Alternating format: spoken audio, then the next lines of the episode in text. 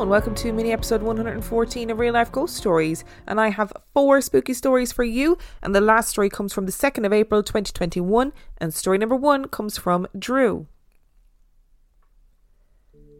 As far back as I can remember, there have been instances where I have had thoughts that some people may classify as precognitive. Now, I'm in no way claiming that I can predict the future or tell anyone their fortune. What I'm saying is that I will periodically have out of context thoughts about something that is going to happen or has happened that will later become true in some form. I will admit that I never realise what these thoughts are when they occur, and I mostly chalk them up to my subconscious making assumptions based on context I'm not recognising. However, some of these thoughts come from nowhere and have no reasonable context. For example, when I was in high school working part time, I ordered a Sega Saturn off eBay. This was before high speed internet access was widespread and online package tracking wasn't always available, so knowing the exact delivery date was hit or miss. That being said, a few weeks had passed since I ordered the console, and as I was coming home from work late one night, I had the immediate thought Watch the table next to the door when you come in, your package is there and may get knocked off. As I always do when I have these thoughts, I passed it off without a thought, but when I opened the door, the box containing my Saturn was sitting half on, half off the table next to our front door, and had I not looked, I very likely would have hit it on the way in.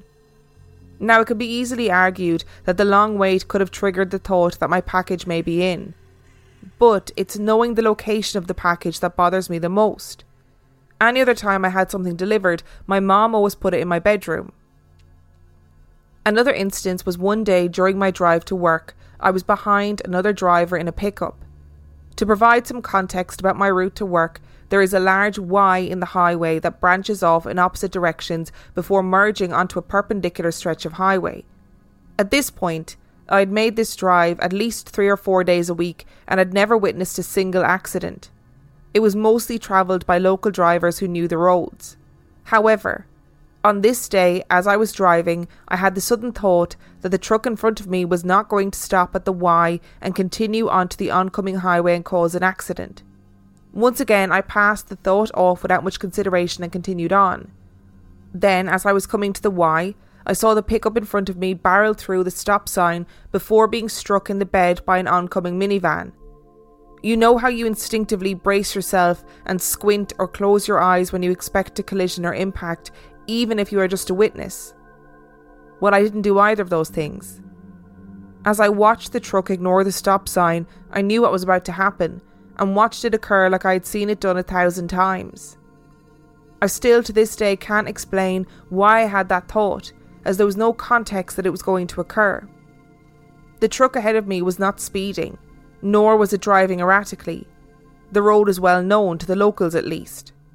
Compared to the next two significant experiences, I consider the previous two to be mundane. Usually, I have the experiences so infrequently and spread apart that I never register them as anything more than a random thought. Like if you were watching the future on a television set, but everything was static all of the time, except for the occasional flashes of clear images. That's what I would consider this, if it could even be considered seeing the future. However, I have had this happen twice within the last year, and both times are far darker than any other thought I've experienced. So, to explain a bit about what I do for a living, I work in IT in a state ran long term care facility. While our clients aren't always in the best of health, they aren't exactly at risk either, and most of them are fairly young. Which is why anytime someone passes away, it still comes as a shock. The first instance occurred this past August. I was covering responsibilities of our reception desk for the day when the superintendent of our facility decided that he was going to leave early for the day. He stated that he had not slept much the night before and felt terrible.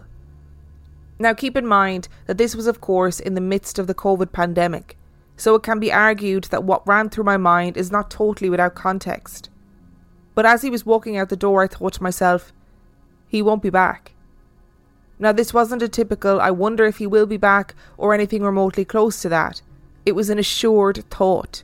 Like in my mind, I was certain that I had just witnessed someone walk away who was going to die very soon.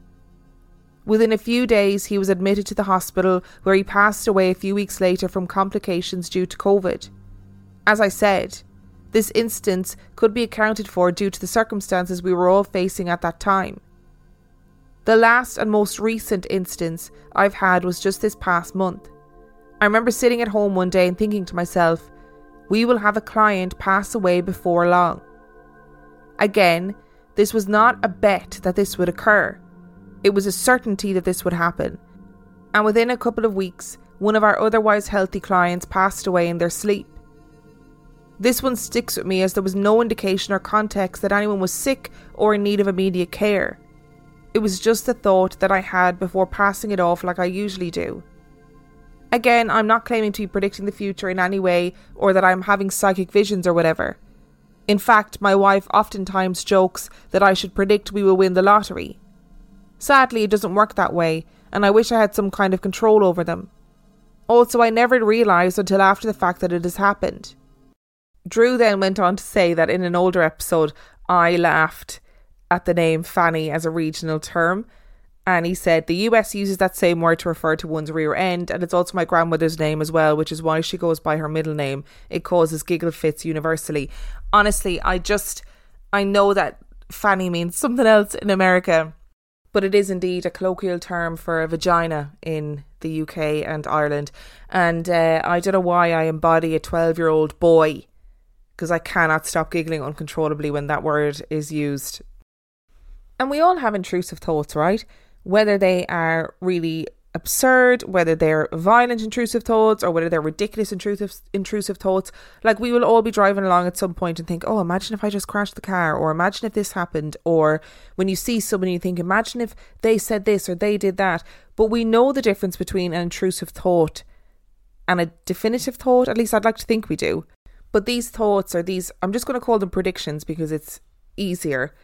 But these predictions seem to be so specific and so tied up to a moment that it's hard to say that they, it's hard to kind of say, oh, we'll, we'll logic it away by saying they're just intrusive thoughts that have come true. I don't know. And we all would love to be able to say, oh, well, if you're psychic, why aren't you winning the lotto? Or what are lo- the lotto numbers? I mean, that's the running joke, isn't it? It's always the joke about people who claim to have the gift of precognition. And I know that's not what Drew has said, but they have had experiences where they see things that are going to happen. I don't know. I just, I don't think that I would like to have that gift. I know that Drew seems to just accept it and, and get on with it, which is really, which is really something to be praised because I think if it was me, I would be second guessing every thought. And you just can't live like that, can you? Oh, so I don't know. Is it a gift or a curse? I don't know. And story number two comes from Sarah. I just got to, and I'm currently listening to the Man in the Hat episode, and I literally wanted to cry. When I was a child, I was plagued with night terrors that were very extreme and very real feeling. I even had to go to sleep therapy for a while because the nightmares were so intense. I had a reoccurring dream that I would open my eyes and I would see a man standing at my bedroom doorway. He was completely black like a shadow, but I could see he had a hat on. He would just stand there and bop back and forth, almost like how a balloon moves in the wind. I did not feel like I was asleep, it felt so real. I had never heard that this was a thing that other people experienced. I had much worse dreams during this time. My most common and most horrific nightmare was of the creature. The dream always started the same way. I would be standing alone somewhere, like a parking garage, store, or my house. It would be different places, but it was always just me alone. There would be absolutely no sound at all. When I would find myself in this eerie calm, I knew exactly what was coming. I would immediately be panicked. I had this dream so frequently that I had it memorized. Let me just reiterate at this time, I was in sleep therapy. They had taught me all these things that were supposed to help you control the nightmare. So I would start these skills. I'd shut my eyes really tight and open them. I'd look for a light switch. You're not supposed to be able to turn on or off light in a dream. Nothing ever helped me. He would always come and there was no stopping it. I would start to hear a step, drag, step, drag, step, drag, noise echoing all around me. I would never know where he was coming from.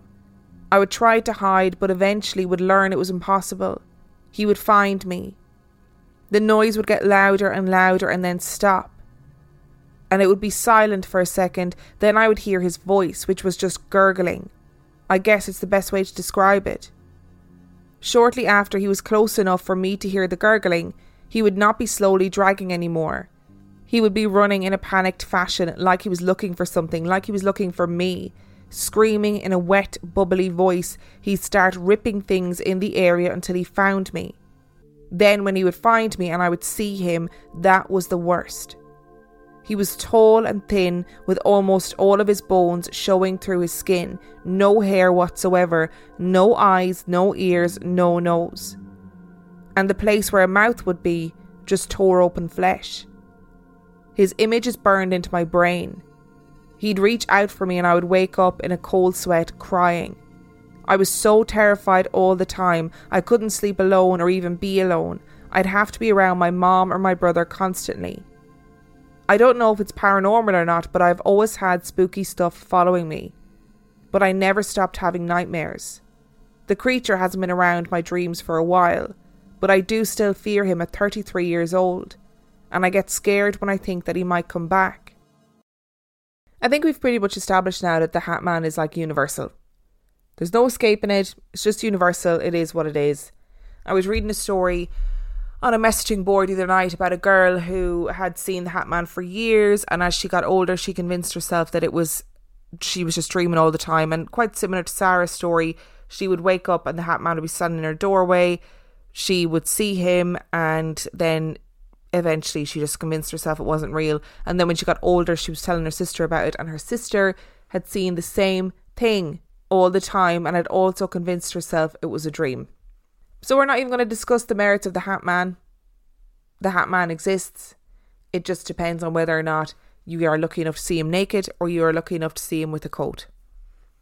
And whatever that creature was in your nightmare sounds like that story that was sent in. I think it was in the 31 Days of Terror, where the man was in another country and he saw the creature at the train station that was like dragging itself along towards him. And then he saw it again when he was older with his children that's what it sounds like. So I'm going to say that it, it probably is a nightmare, but it might not be.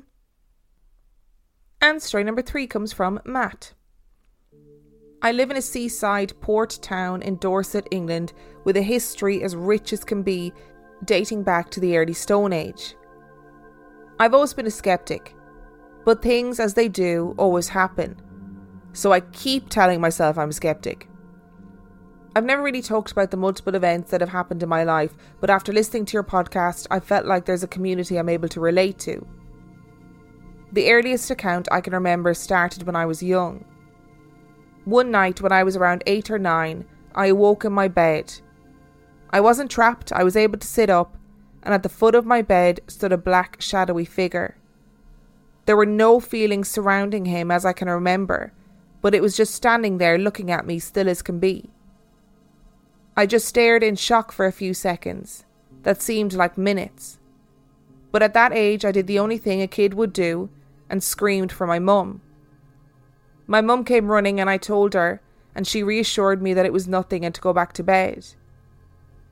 When I was in year seven, which is around 11 years old, we went away on a school trip to a manor house at Okehampton.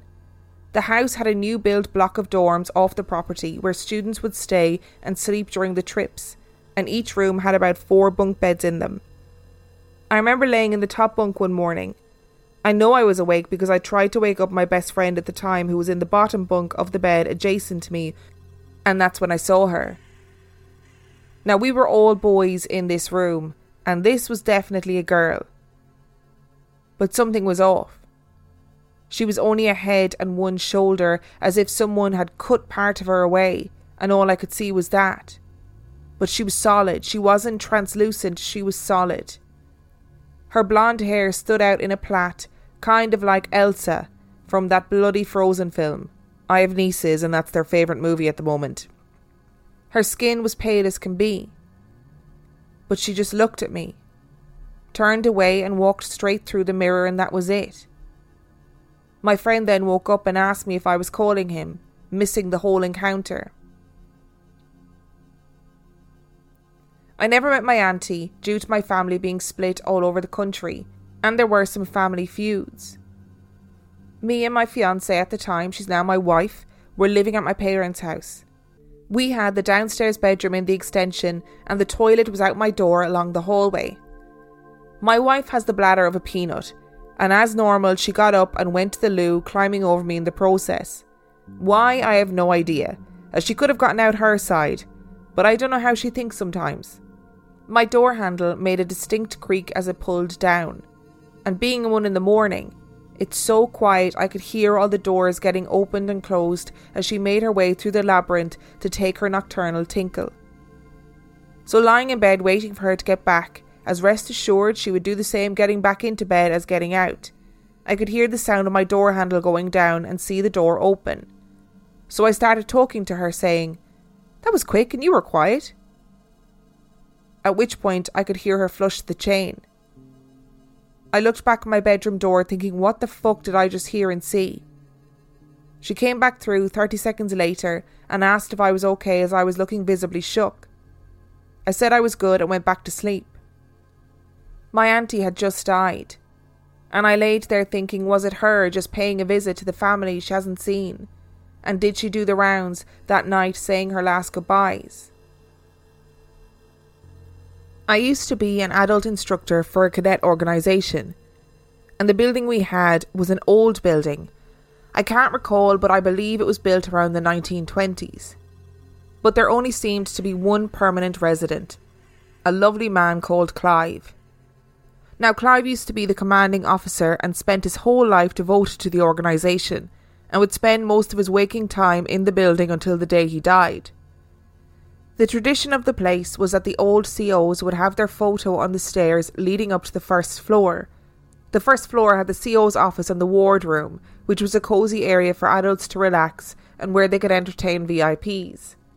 One night, when the kids were sleeping over, they were staying in the classrooms, and me and two other instructors were up in the ward room and could hear the sound of them all getting up to mischief, as kids do so we all got up and proceeded to sneak down the creaky stairs to startle them and catch them out after lights out. Me thinking I was funny, picked up a photo off the wall and placed it over my face walking down the stairs as if to imitate my surroundings. Until I was told I picked up the wrong one. I froze. I turned it around and looked, and it was Clive.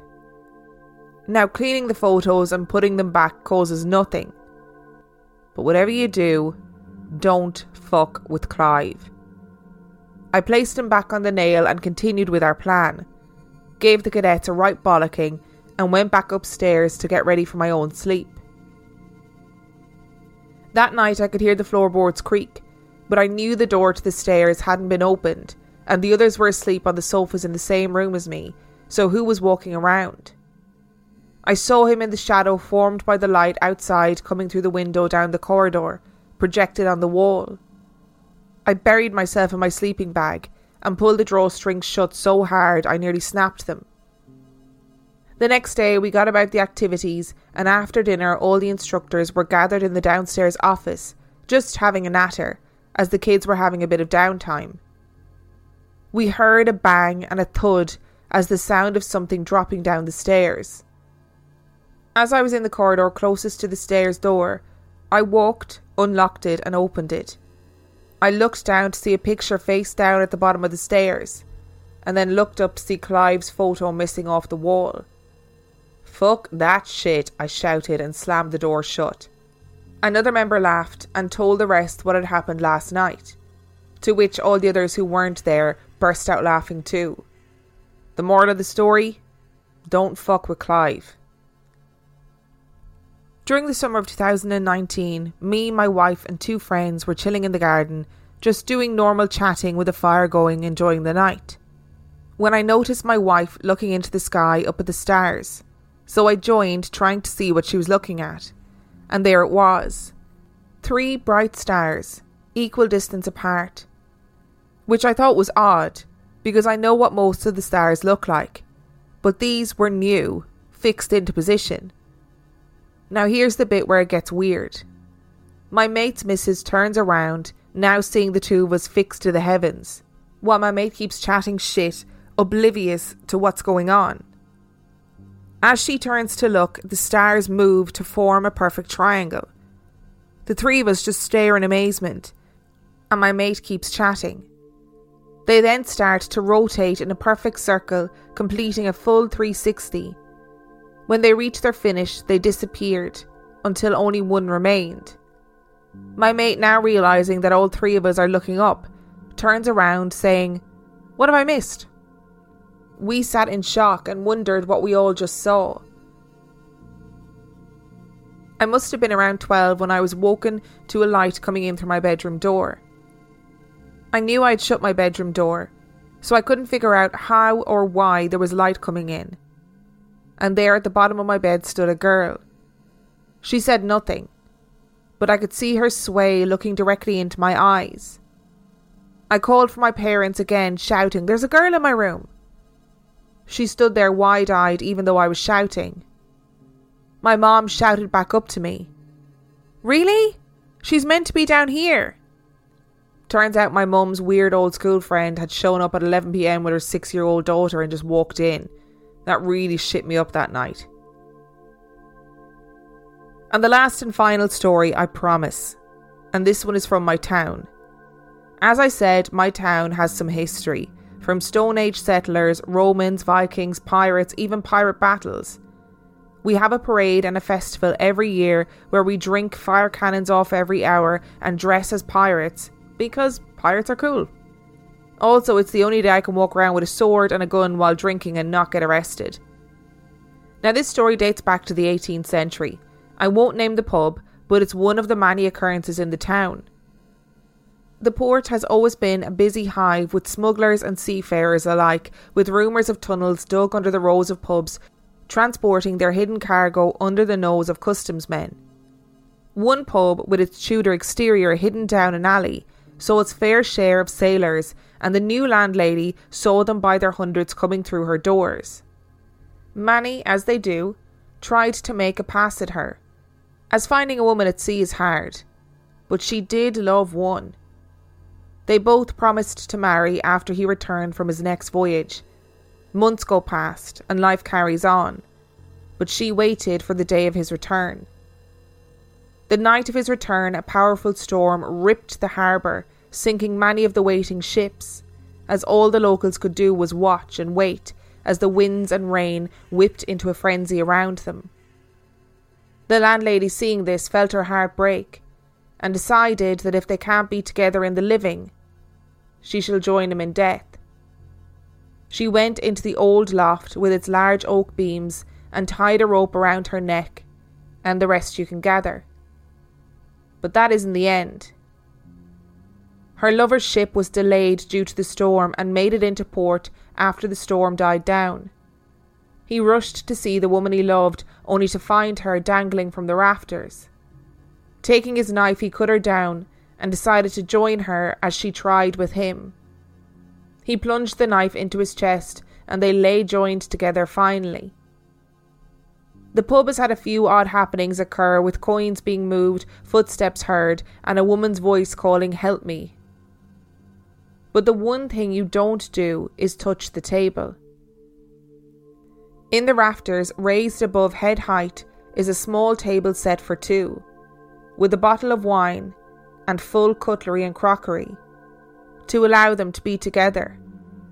And so far it seems to keep them quiet. Just don't touch it, or they will start again.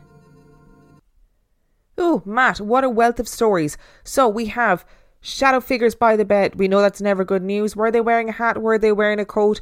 Or were you privy to the naked shadow man? That's the big question. How strange to only see the head and shoulders of an apparition. I wonder what that means. Does that mean it was some sort of accident? But that would imply then that you stay the way you died after your death. If that makes sense. Like all the kings in Stardust. Or all the potential kings, rather, in the film Stardust. I don't know if I like the idea of if there is an afterlife, that you get stuck there the way that you died I prefer to think you like come back as the best version of yourself. That'd be amazing. We have heard time and time again of loved ones coming back at their time of death to say goodbye to all the people in their life before they pass on. So why not? Let's just let's just go with it being your auntie, saying goodbye to the people that she needed to say goodbye to. I actually think the real horror in all of these stories that Matt sent is taking a big group of kids away on a residential trip. As somebody who used to be a teacher for a very long time, I used to love trips. I thought they were a great opportunity for kids to see different parts of the world or see different buildings or explore different things.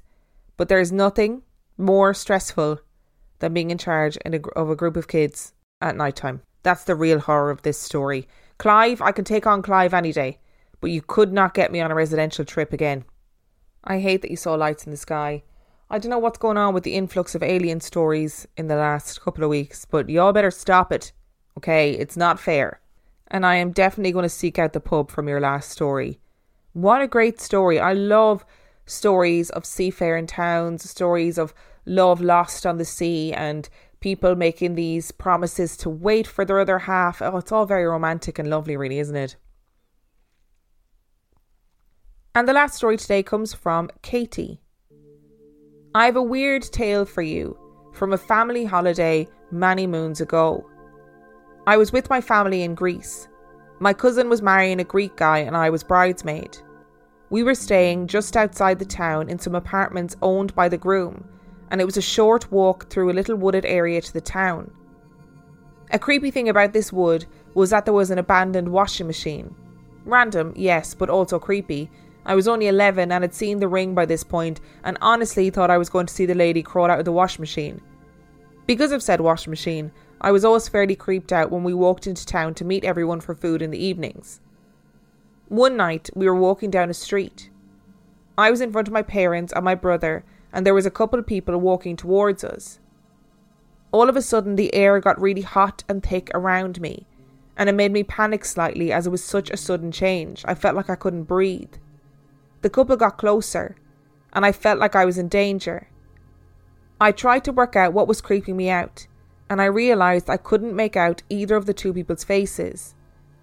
It was dark, and there were street lights on, and I could see my parents' and my brother's faces fine. I started to feel really sick and was unable to catch my breath. As the couple walked up next to me, the woman's head turned as if she was keeping her eyes on me as she walked past. I also spun around as they walked past us like we had locked eyes, but her face was just darkness. And the woman's head also seemed like it was a funny shape long, like a ram's head. And what I thought was hair looked like horns as she walked past. I put my head down and just carried on walking as quickly as I could, hoping we weren't too far from the restaurant. To add to my state of freaked outness, the restaurant had a wood at the back too. All night I was looking out into the trees thinking I was going to see something and couldn't shake the feeling of being watched. The restaurant wasn't creepy, and I was surrounded by drunken family who were learning Greek dancing for the wedding. Not really an atmosphere that should have been scary. Embarrassing, yes, but not scary. And then, of course, we had to walk past the haunted washing machine later that night to get home. I have no idea what I saw that night, but I can still feel the hot air and see the couple when I think about it, even 16 years on. There's a bit in Constantine where people are seen for what they really are, whether they're demons or whether they're angels or whatever, and that's what this reminds me of. Like Katie, maybe you are John Constantine. Maybe that's what it is. I'm actually only making light of this because it's really freaked me out. I have genuinely found that really scary. Thank you very much to Drew, Sarah, Matt, and Katie for sending in your stories. Remember, the last story came from the 2nd of April 2021.